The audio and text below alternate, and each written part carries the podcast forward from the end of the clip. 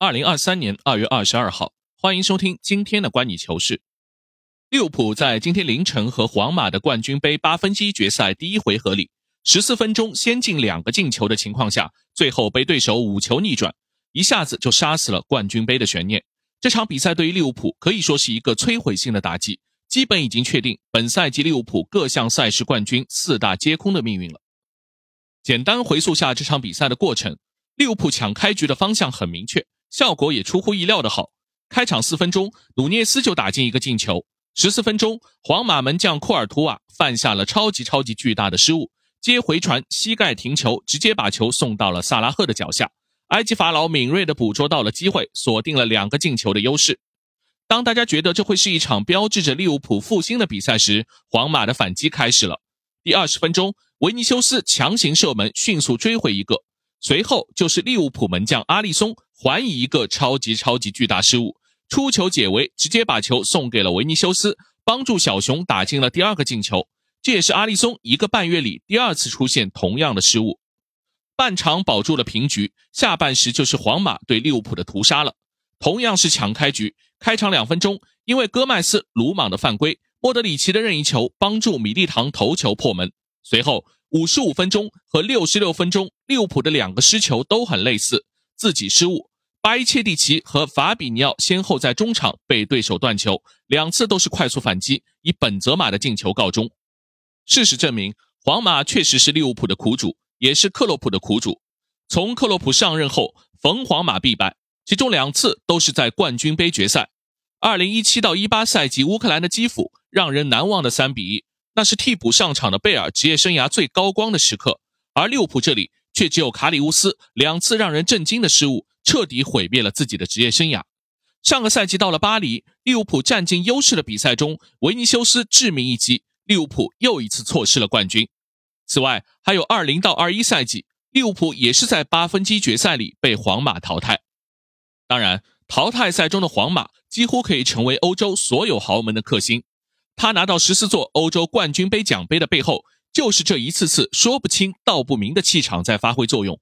不管他在联赛表现多么拉垮，也不管他派上的人有多老，只要到了欧洲赛场，就是稳稳的克死你。这场比赛他们只有九次射门就进了五个球，这也是欧洲冠军杯历史上的一个新纪录。至于利物浦，过去几乎每次较量，克洛普都可以找到开脱的理由。第一次交锋要怪萨拉赫提前因伤下场。和卡里乌斯梦游的表现，第二次正好轮到利物浦全线伤病的那一个赛季，三个中卫全部报销。打皇马的时候，首发组合居然是租借加盟的卡巴克和原来只是第四人选的菲利普斯。上赛季的决战，据克洛普自己回看录像的说法，错在细节上太过保守，不敢冒险。但今天这场充满冒险的比赛之后，球队上下的信心几乎要被击垮。赛后评球里，亨利直接认为利物浦的时代结束了，而希勒也对球员心理状态表达了担心。他说：“这场比赛将会给利物浦带来巨大的挫败感，这不是一场简单的输球。正常情况下，一支球队是不会像他们下半场那样疯狂犯错的，除非这支球队现在内部出了状况。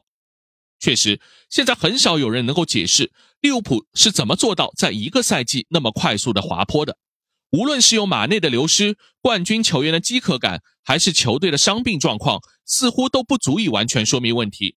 特别是这场惨败发生在他们在联赛刚刚战胜了同城死敌埃弗顿和新科富豪纽卡斯尔，冲击前四的希望大大增加时。现在大家要问的问题就是：利物浦这算是触底了吗？如果要再度雄起，关键的变量到底在哪里？就在这场比赛之前。利物浦老板约翰·亨利接受了波士顿体育报电子邮件的采访，他特别强调利物浦不会被出售，这和之前大家普遍预测美国人准备出售俱乐部套现完全不同。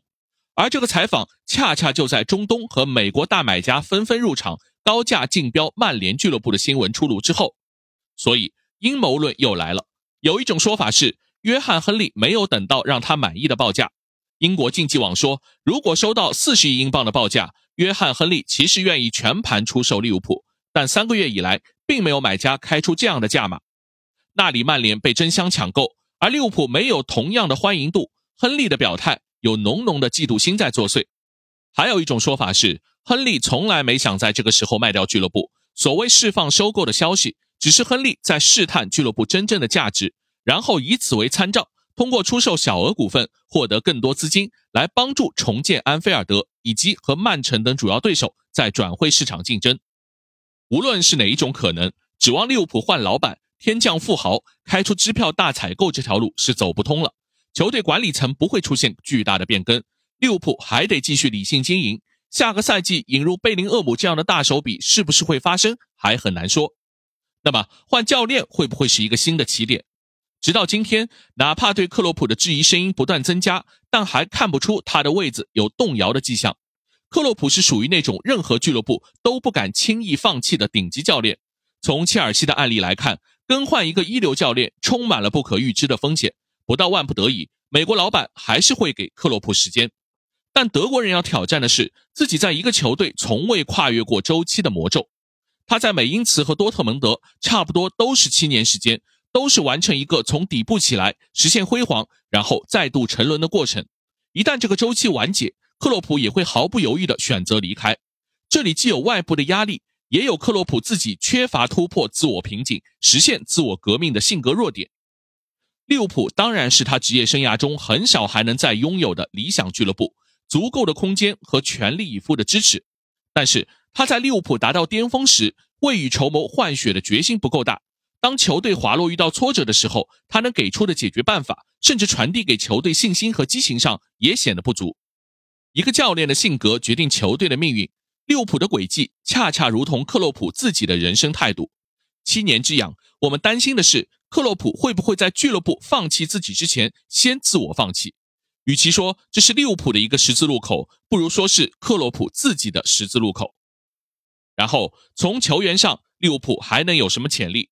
从近期的比赛看，我们应该还是要对努涅斯和加克波有信心，他们有理由获得利物浦球迷的信任。利物浦最需要补强的还是中场。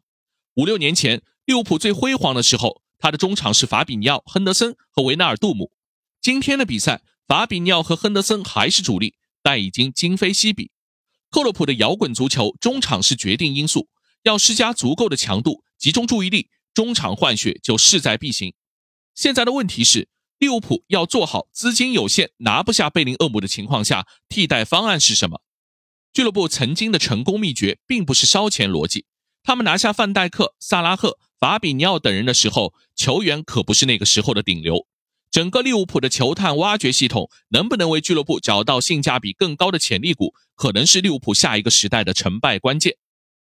联赛杯和足总杯出局。冠军杯基本已经被宣判死刑，联赛冠军当然毫无希望。